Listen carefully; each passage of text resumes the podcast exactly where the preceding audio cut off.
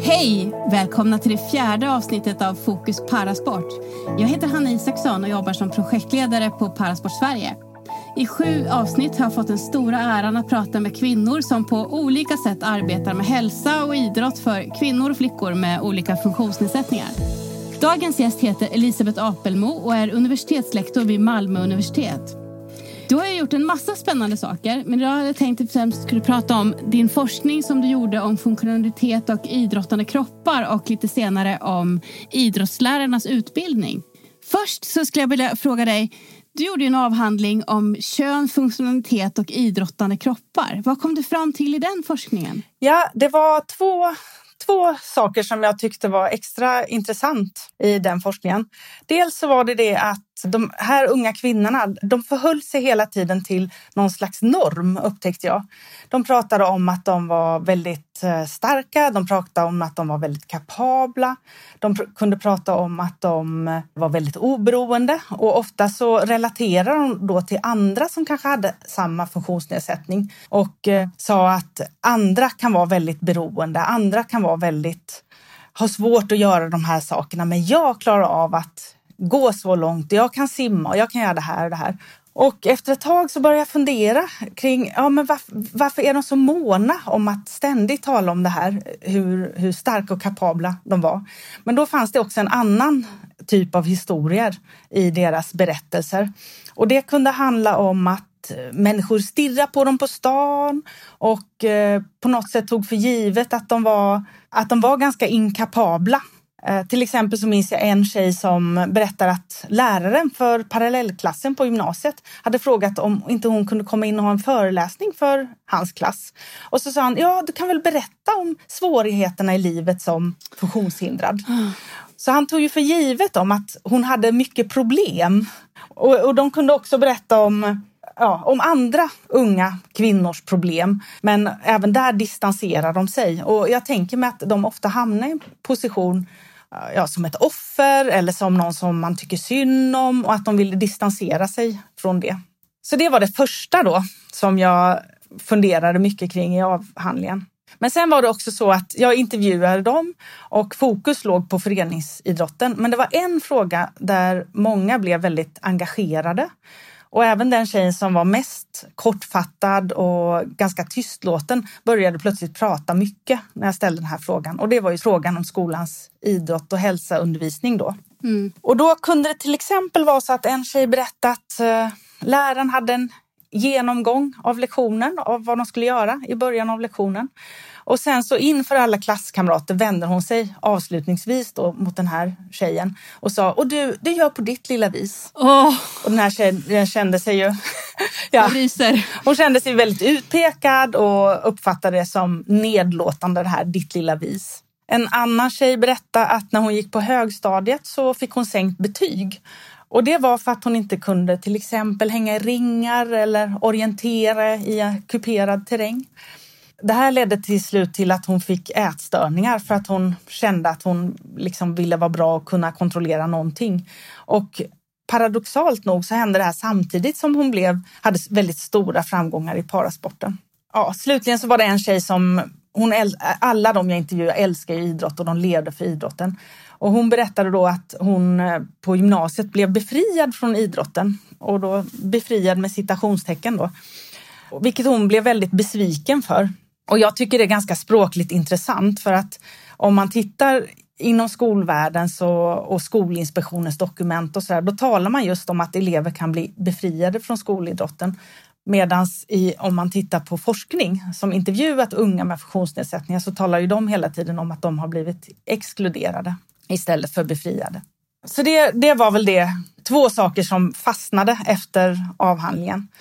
Och, och jag börjar fundera på det här om inte ens parasportens mest aktiva känner sig inkluderade på, i skolans idrottsundervisning. Hur är det då för andra? Och då började jag läsa in mig på internationell forskning om elever med funktionsnedsättningar och de berättar ju om liknande upplevelser av exkludering, om att de blivit retade och att de kände sig väldigt stressade inför de här lektionerna och även vad gäller andra typer av funktionsnedsättningar. Då. För i avhandlingen handlar det om rörelsehinder. Men det här, de här upplevelserna delar de med många personer med andra typer av funktionsnedsättningar. Och det här kan ju då förstås påverka intresset för fysisk aktivitet på fritiden och sen när man blir vuxen kanske man inte vill fortsätta hålla på med någon idrott. Och i förlängningen så blir det ju också problem för parasportförbunden för de får svårt att rekrytera folk om man då associerar fysisk aktivitet med väldigt negativa känslor. Det man kan minnas då är att de här unga tjejerna som jag, eller unga kvinnorna som jag intervjuar i avhandlingen, de hade ju stöd av sina föräldrar för deras föräldrar höll på med idrott eh, eller var tränare och så. Men det är ju inte alla som har det här. Man vet ju att en prediktor för hur fysiskt aktiv man är som vuxen är ju om man har haft positiva erfarenheter som barn. Mm. Och här har vi alltså en stor grupp som inte får tillgång till positiva upplevelser av fysisk aktivitet i barndomen. Precis. Är det inte risken att det här kommer att påverka deras fysiska hälsa och framtida utveckling? Jo, absolut. Absolut, så är det ju. Nej, men så, först, först tänkte jag, ah, vad gör lärarna egentligen? Men sen började jag läsa forskning om lärarnas upplevelser av att ha elever med funktionsnedsättningar. Då. Och då visade det sig att de var ju också väldigt obekväma med den här situationen. Forskningen var samstämmig om att de, de upplevde sig, de kände sig frustrerade, de var väldigt nervösa och osäkra när de fick den, de här eleverna. Och de kunde vara rädda för att de eleverna kanske skulle skada sig på något sätt. Och de upplevde också att de hade för lite kunskap och utbildning. Och eh, det, det, fanns vissa moment som återkommer i all den här forskningen. Både den om eh, elevers erfarenheter. Det, är inte så mycket, det finns inte så mycket forskning om elever med funktionsnedsättningar och deras erfarenhet av idrott.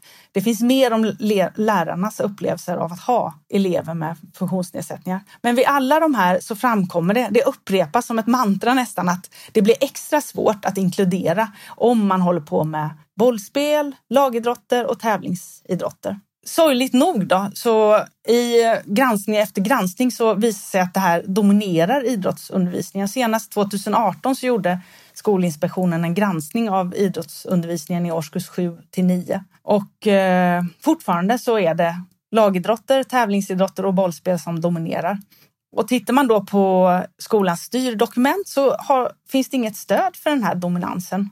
För enligt skolplanen då så ska lärarna skapa förutsättningar så att alla elever kan delta. De ska stimulera elevernas intresse för att vara fysiskt aktiva. Eleverna ska också lära sig hur de kan påverka sin hälsa och sin fysiska förmåga. Så ja, det här fokuset på bollspel och tävling, det, det finns inte något stöd för alls. Är det en genusfråga tror du?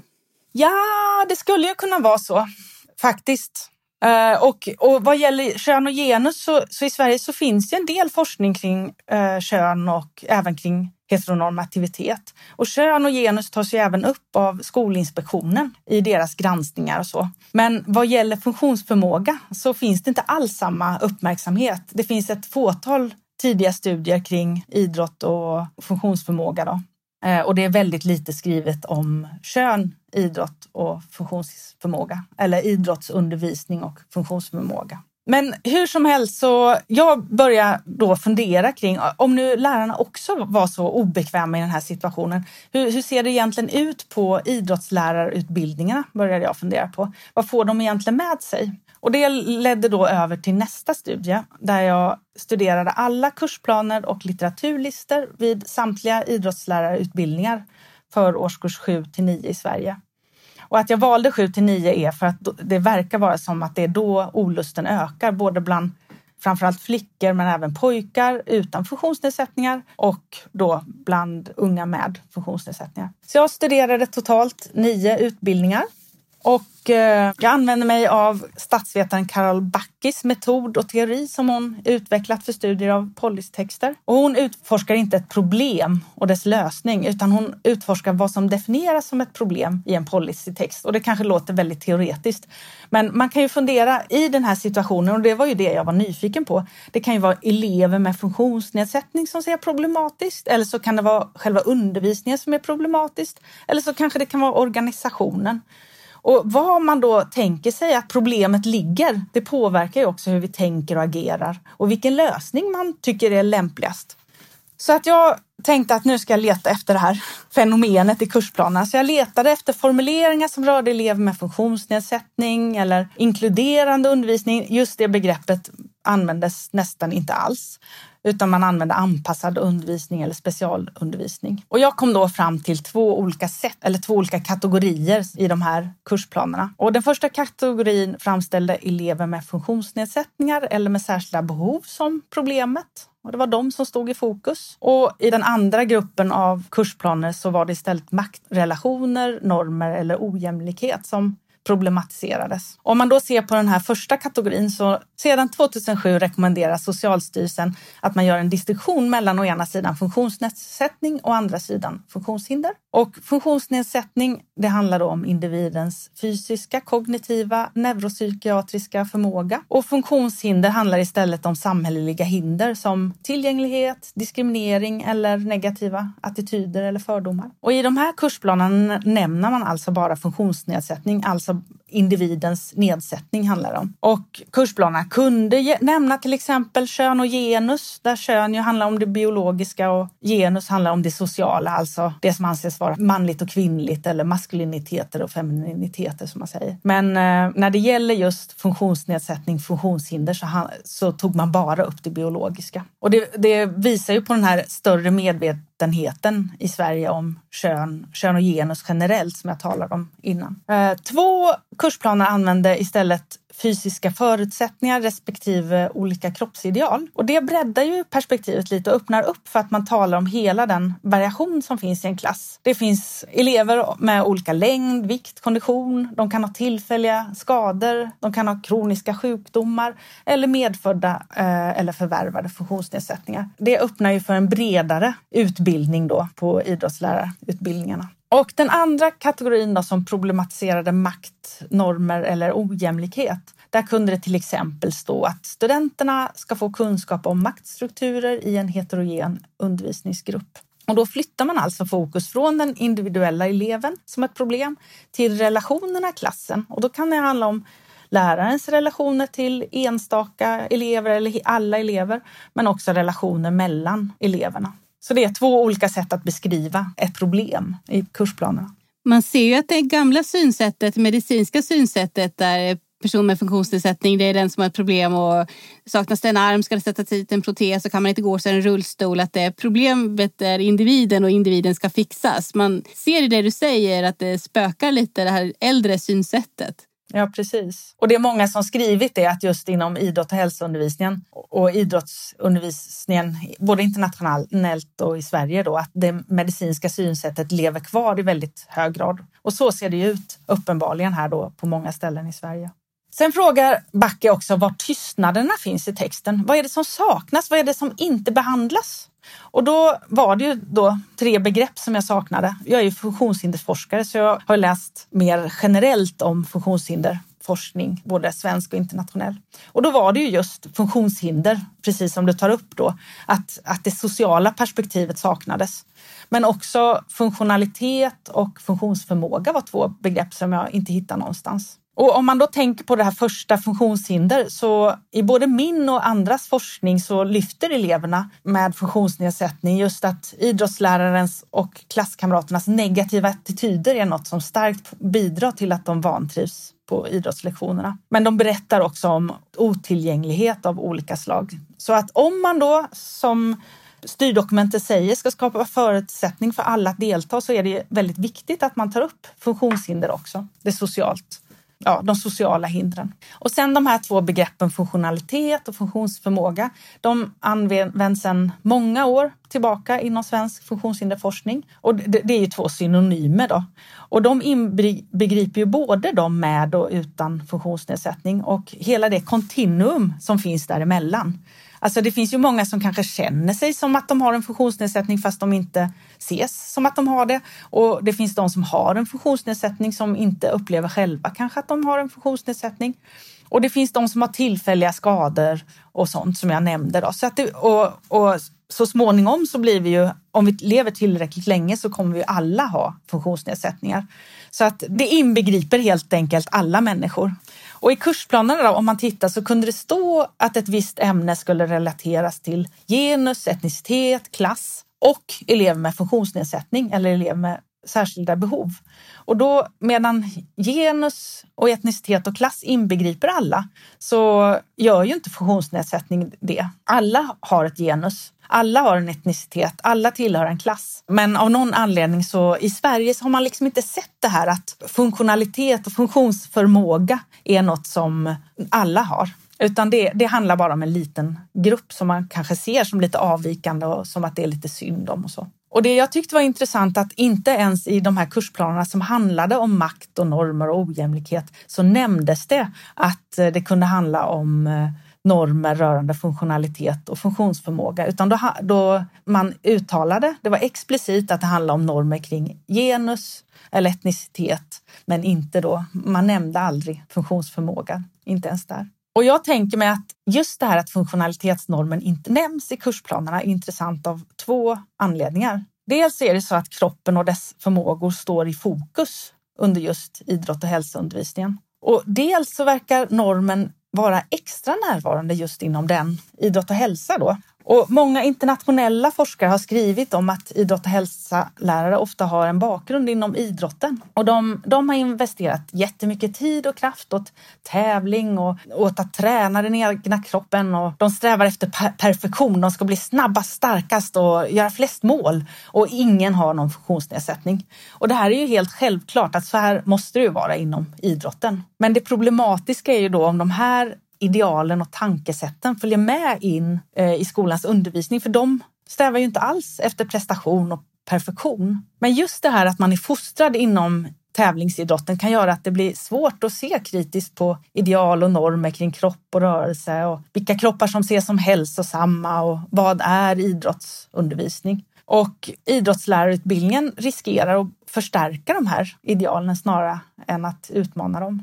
Och eh, som en följd kan då funktionsnedsatta kroppar komma att ses och associeras med ohälsa och brist och svaghet. Och det blir svårt att se att eleverna faktiskt har styrkor och att de kanske då har ett idrottsintresse som mina unga från avhandlingen då hade. Och ofta är de ju också experter på om, om man är rullstolsburen så kan man ju väldigt mycket om hur en rullstol fungerar, hur man kan ta sig fram. Och har man en synnedsättning så är man ju expert på det här. Så att de har ju väldigt mycket resurser och kunskap att komma med, bidra med till idrottsundervisningen. Och som jag kanske nämnde, det här med bollspel och tävlings och lagidrotter, det fungerar ju exkluderande även för andra kategorier av elever. För många flickor, men även för en hel del pojkar utan funktionsnedsättningar. Och det finns också forskning kring personer som identifierar sig själva som överviktiga eller feta, som också tycker att just det här med tävlingarna och det, att det blir väldigt problematiskt. Så att jag tänker mig att en mer inkluderande undervisning skulle kunna vara bra för fler kategorier av elever. Kunde du se några skillnader mellan lärosätena kvantitativt? Ja, jag tyckte också det var intressant att titta på mängden av tid och litteratur och, som ägnades åt det här ämnet. Då. För jag tänkte mig att det visar hur betydelsefullt lärarutbildningar anser att det här problemet är. Och då visade det sig att ett universitet hade ingenting under hela utbildningen, vare sig i kursplanerna eller i litteraturlistan. Och jag blev jätteförvånad och gick igenom det upprepade gånger och läste och läste och sökte på mina nyckelord och så, men det fanns ingenting. Sen var det fyra stycken som hade mellan 50 och 70 sidor kurslitteratur under hela utbildningen. Resten låg runt 200-300 sidor, vilket ju är ganska hyfsat då. Eh, sen fanns det en utbildning som var helt unik, för de hade det både integrerat under två hela terminer plus att de hade en hel delkurs på 7,5 poäng och tusen sidor litteratur. Och just den här blandningen att man både har det integrerat under hela utbildningens gång och att man dessutom har en obligatorisk delkurs med en kunnig lärare framhålls som väldigt viktigt i internationell forskning. När det här perspektivet pliktskyldigt tas upp i ett lärandemål och med några få sidor text så är ju risken att både elever med funktionsnedsättningar och inkluderande undervisning ses som väldigt perifera fenomen i idrottsundervisningen. Vad behöver idrottslärare för kunskap för att kunna vara bra lärare för den här gruppen? Ja, det jag tänker är att det är viktigt att lärarna både har kunnande om funktionsnedsättningarna och deras effekter. Och där kommer ju biologin in då. Det är viktigt att veta om en elev har kronisk smärta eller har behov av en viss medicin eller har en nedsatt kognitiv förmåga. Men det är också viktigt att de har kunnande om funktionshinder, det vill säga om tillgänglighet, om diskriminering och om de egna och klasskamraternas attityder. Och ett stort hinder då, det är ju de här funktionshindrande normerna kring kropp och rörelse, kring hälsa och idrott. Och jag tänker mig att en medvetenhet om de här normerna skulle kunna leda till en inkluderande undervisning för väldigt många olika kategorier av elever. Igår spelade jag in en podd tillsammans med eh, Sara Riggare och hon skickade med en fråga. Hon berättar att hon insjuknade som 13-åring i Parkinson, mm. även om det tog mycket lång tid innan hon fick diagnosen. Och att hon var väldigt osäker på gymnastiklektionerna och att hon inte kunde kontrollera sin kropp och att hon bemöttes med väldigt obekväm attityd. Att hon var jobbig och besvärlig och inte alls fick någon hjälp. Och hon undrar hur långt har vi egentligen kommit idag mm jämfört på 80-talet? Har vi kommit så långt som vi borde? Alltså jag tror att vissa skolor gör ett bra jobb. Kanske, jag vet inte, tre, fyra, fem stycken av de här skolorna, idrottslärarutbildningarna, tyckte jag hade ett bra engagemang. Det var väldigt osäkert då om de som hade det här maktperspektivet, eh, om de verkligen tog upp funktionsnedsättning och funktionshinder. Men, men jag, jag tänker mig att på vissa av de här lärarutbildningarna får de med sig bra kunskap och en bra utbildning.